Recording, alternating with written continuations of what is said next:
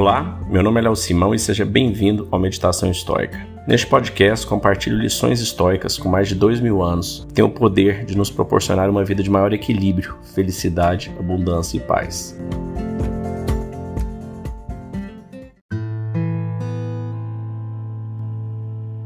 Cuidado com o seu ego, com quem ele quer impressionar. Sêneca.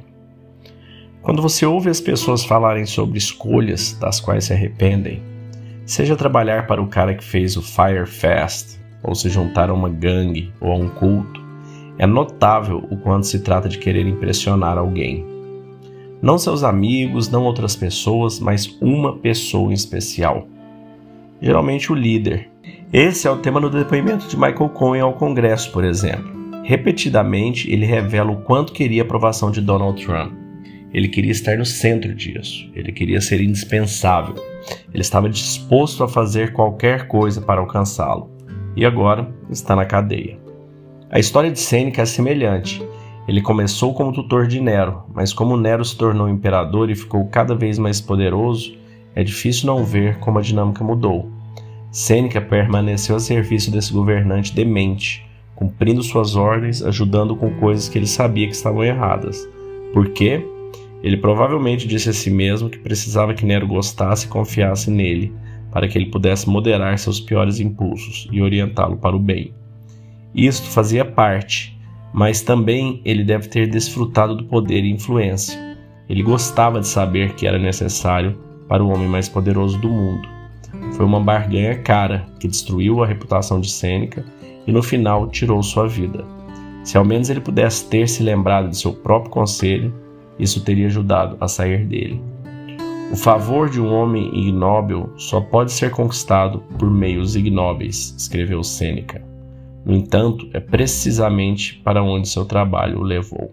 Devemos aprender com todos esses exemplos, não há como trabalhar para pessoas más sem se tornar pelo menos um pouco como elas.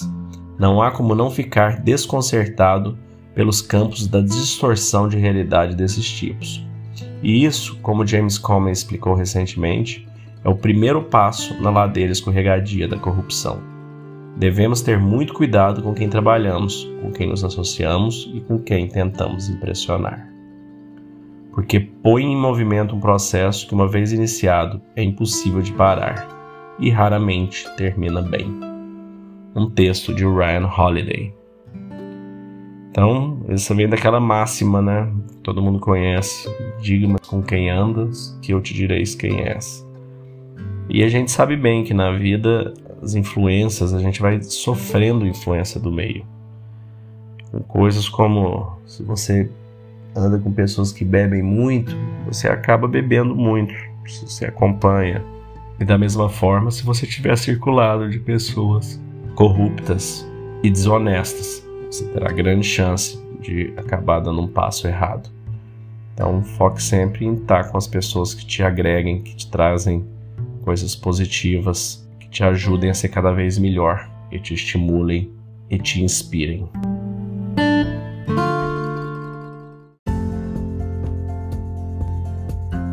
Se você gostou desse podcast, deixe seu like, siga nosso canal e compartilhe. Alguém pode estar precisando escutar isto hoje. Seja você a pessoa a levar esta mensagem de força e resiliência. Pode mudar o dia e o destino de alguém. Estoicismo é uma fórmula que nos ajuda a superar os desafios e dificuldades da vida. Você pode nos escutar diariamente no Spotify, Apple e Google Podcast. E também no Instagram, buscando por Meditação Estoica. Fique com Deus e tenha um dia de abundância e paz.